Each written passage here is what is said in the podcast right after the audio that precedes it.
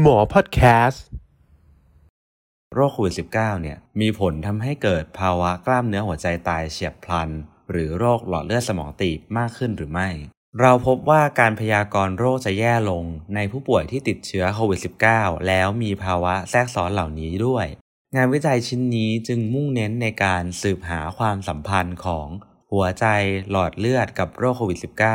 พื่อทำให้สามารถระบุได้ว่าประชากรกลุ่มใดบ้างที่ควรระวังว่าอาจจะมีความเสี่ยงดังกล่าวได้ เพื่อที่เราจะได้เข้าใจโรคนี้ และหาวิธีป้องกันผลแทรกซ้อนต่างๆ ได้ดีขึ้นนั่นเองครับ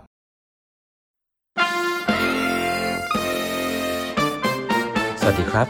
คุณอยู่กับรายการ Health is here สุขภาพดีเริ่มต้นที่การฟัง ผม นายแพทย์พงศกรนันสูงเนิน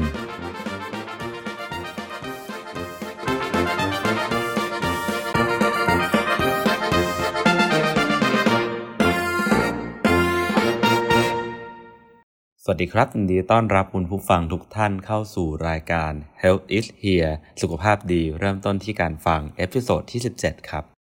เมื่อวันที่ 29 กรกฎาคมที่ผ่านมาทางเว็บไซต์ของ The Lancet ซึ่งเป็นเว็บไซต์ที่ตีพิมพ์วารสารทางการแพทย์ทั่วไปรายสัปดาห์ของประเทศอังกฤษ ได้ทำการประกาศงานวิจัยชิ้นหนึ่งจากประเทศสวีเดน ที่เกี่ยวกับโรคโควิด -19 เป็นเรื่องที่น่าสนใจดีครับ ก็คือเรื่องที่ว่าโรคโควิด -19 เนี่ยมีผลทำให้เกิดภาวะกล้ามเนื้อหัวใจตายเฉียบพลัน หรือโรคหลอดเลือดสมองตีบมากขึ้นหรือไม่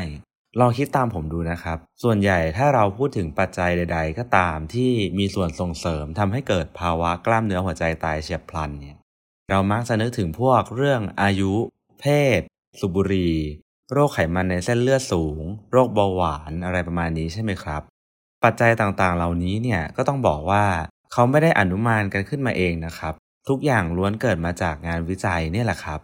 ซึ่งงานวิจัยชิ้นนี้เนี่ยก็เหมือนกับเป็นอีกก้าวหนึ่ง เพื่อทำให้พวกเราเข้าไปรู้จักกับโรคโควิด -19 เพิ่มมากขึ้น เพื่อที่เราจะได้เข้าใจโรคนี้ และหาวิธีป้องกันผลแทรกซ้อนต่างๆ ได้ดีขึ้นนั่นเองครับ งั้นเรามาเริ่มอ่านงานวิจัยไปพร้อมๆกันเลยนะครับเขาบอกว่าโควิด -19 เนี่ยเป็นหายนะอย่างหนึ่งที่นำไปสู่วิกฤตสุขภาพทั่วโลก ผู้คนมากกว่า 190 ล้านคนติดเชื้อ และมีผู้เสียชีวิตจากโควิด -19 มากกว่า 4 ล้านคนแล้ว อันนี้อัปเดตวันที่ 20 กรกฎาคมจากข้อมูลขององค์กรอนามัยโลกหรือ WHO นะครับ แม้ว่าในขั้นต้นเราจะกังวลกันเฉพาะเรื่องของโรคปอดบวม และกลุ่มอาการหายใจลำบากเฉียบพลัน หรือ ARDS ที่มีอัตราการเสียชีวิตสูง แต่ก็มีรายงานเพิ่มขึ้นเกี่ยวกับความสัมพันธ์ของโรคหัวใจขาดเลือดเฉียบพลัน และภาวะแทรกซ้อนจากลิ่มเลือดอุดตันสมอง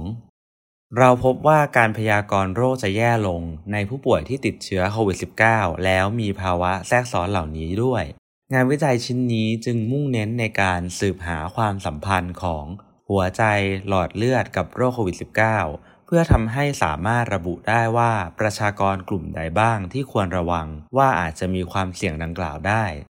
จุดมุ่งหมายของการศึกษานี้ก็คือการหาปริมาณความเสี่ยงสัมพัทธ์ของภาวะกล้ามเนื้อหัวใจตายเฉียบพลัน และโรคหลอดเลือดสมองตีบ หลังการติดเชื้อโควิด -19 โดยใช้หลักการวิจัยแบบ Self Control Case Series Method กับ Match Cohort Study ทุกคนไม่ต้องตกใจกับชื่อนะครับ มันก็คือหลักการศึกษางานวิจัยรูปแบบหนึ่งที่เราเรียกกันว่า การศึกษาเชิงสังเกต โดยหลักๆก็คือการติดตามสังเกตรวบรวมข้อมูล เหตุหรือปัจจัยกระตุ้นที่เราสนใจ และมีอยู่แล้วในประชากรที่เขาศึกษา เพื่อไปอธิบายร่วมกับการเกิดโรค ส่วนมากแล้วรูปแบบการวิจัยนี้มักจะถูกนำไปใช้ในงานวิจัยระบาดวิทยาเชิงวิเคราะห์อยู่แล้วครับ โดยการแปลผลในงานวิจัยนี้เนี่ยก็จะใช้ค่าที่เรียกว่า Incident Rate Ratio หรือ IRR ซึ่งเป็นสถิติที่ใช้บอกขนาดความแตกต่างของอัตราการเกิดอุบัติการของโรค โดยการวัดว่ามีโอกาสเพิ่มขึ้นเป็นกี่เท่า พูดง่ายๆก็คือการหาตัวเลขตัวเลขหนึ่งที่จะบอกว่า ผู้ป่วยที่เป็นโควิด -19 เนี่ยจะเสี่ยงเป็นโรคกล้ามเนื้อหัวใจตายเฉียบพลัน และโรคหลอดเลือดสมองตีบได้มากกว่าคนที่ไม่ได้เป็นโควิด -19 กี่เท่านั่นเองครับ บอกเลยว่าขั้นตอนการออกแบบงานวิจัยและการคำนวณเนี่ยซับซ้อนมาก ถ้าใครสนใจก็สามารถไปอ่านตามลิงก์ที่ผมแปะไว้ได้เลยนะครับ มาดูผลงานวิจัยกันครับ เขาบอกว่าการศึกษาชิ้นนี้ได้ข้อมูลมาจากผู้ป่วยโควิด -19 ในประเทศสวีเดนทั้งหมด 86,742 ราย ซึ่งถือเป็นการศึกษาที่ใหญ่มากเลยนะ อายุเฉลี่ยของพวกเขาก็คือ 31ถึง62 ปี เป็นเพศชายทั้งหมด 43%และเพศหญิง 57%การศึกษานี้มุ่งเน้นเฉพาะกลุ่มที่มีอาการของโรคโควิด -19 แล้วเท่านั้น ซึ่งผลงานวิจัยนี้ชี้ให้เห็นว่า ผู้ป่วยโรคโควิด -19 ที่มีอาการเนี่ยจะมีความเสี่ยงเพิ่มขึ้นระหว่าง 3-8 เท่าสำหรับภาวะกล้ามเนื้อหัวใจตายเฉียบพลัน และเพิ่มขึ้นระหว่าง 3-7 เท่าสำหรับโรคหลอดเลือดสมองตีบ แปลง่ายๆก็คือ คนไข้ที่มีอาการของโรคโควิด -19 จะกระตุ้นให้เกิดภาวะกล้ามเนื้อหัวใจตายเฉียบพลันได้ถึง 3-8 เท่าเทียบกับคนปกติ และกระตุ้นให้เกิดโรคหลอดเลือดสมองตีบได้ 3-7 เท่ามากกว่าคนปกตินั่นเองครับ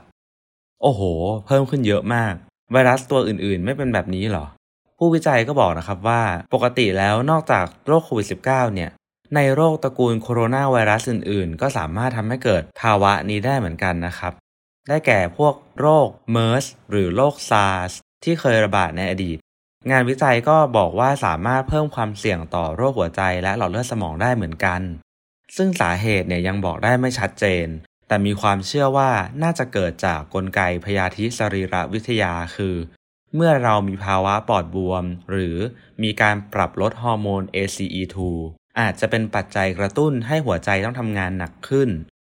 นอกจากนี้ยังอาจมีภาวะหัวใจห้องบนสั่นพลิ้วผิดปกติ หรือ atrial fibrillation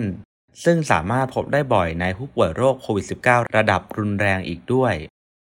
นอกจากนี้ยังมีความเชื่อเรื่อง ภาวะการกระตุ้นภูมิคุ้มกันให้ไวผิดปกติ กับเรื่องที่ตัวไวรัสเองอาจจะไปทำลายผนังของหลอดเลือดส่วนปลายทำให้เกิดหลอดเลือดอุดตันด้วยครับ ประโยชน์ของงานวิจัยชิ้นนี้ที่เขาออกมาบอก อย่างแรกเลยก็คือ บางครั้งเนี่ยเราอาจจะพลาดการวินิจฉัยกล้ามเนื้อหัวใจตายเฉียบพลัน หรือโรคหลอดเลือดสมองตีบ ในคนไข้ที่ป่วยรุนแรงจากโรคโควิด -19 ได้ เนื่องจากมันมีขั้นตอนในการตรวจค้นมากมาย แต่คนไข้อาจจะไม่สามารถตรวจได้ในตอนนั้นครับ เช่น คนไข้อาจจะนอนใส่ท่อช่วยหายใจอยู่ หรือโดนฉีดยาให้หลับอยู่เป็นต้น เพราะงั้นงานวิจัยชิ้นนี้ก็เหมือนจะเป็นในในเพื่อบอกให้พวกเราตระหนักถึงภาวะแทรกซ้อนที่น่ากลัวเหล่านี้ด้วย อย่างที่สองก็คือ ผู้ป่วยที่เป็นโควิด แล้วรักษาตัวที่บ้านเนี่ยก็อาจจะมีภาวะโรคหลอดเลือดสมองตีบ หรือกล้ามเนื้อหัวใจตายไปแล้ว แต่ก็อดทน เพราะไม่ต้องการเข้าโรงพยาบาลในช่วงนี้ เนื่องจากกลัวการติดเชื้อในโรงพยาบาลเพิ่มขึ้นก็อาจจะเป็นไปได้ครับ โดยสรุปแล้วงานวิจัยนี้ก็คือต้องการจะบอกว่าผู้ป่วยโควิด -19 เนี่ย มีความเสี่ยงภาวะกล้ามเนื้อหัวใจตายเฉียบพลัน เพิ่มมากขึ้นกว่าคนปกติ 3-8 เท่า และมีความเสี่ยงโรคหลอดเลือดสมองตีบมากกว่าคนปกติ 3-7 เท่านั่นเองครับ ส่วนตัวผมมองว่างานวิจัยนี้ก็เป็นความรู้ที่น่าสนใจดีนะครับ เพื่อที่เราจะได้ตระหนักเกี่ยวกับโรคหัวใจกับโรคหลอดเลือดสมองให้มากขึ้น ในระหว่างการรักษาผู้ป่วยโควิด -19 และหาวิธีแนวทางป้องกันมันให้เร็วยิ่งขึ้นนั่นเองครับ ขอบคุณทุกคนที่เข้ามาฟังรายการ Health is HEAR episode ที่ 17 นี้นะครับ ท่านสามารถติดตามผลงานของพวกเราได้ตามช่องทางของหมอพอดแคสต์ Health is Here ผ่านทางเพจ Facebook YouTube Spotify SoundCloud Apple Podcast และ Google Podcast ครับ สำหรับวันนี้ สวัสดีครับ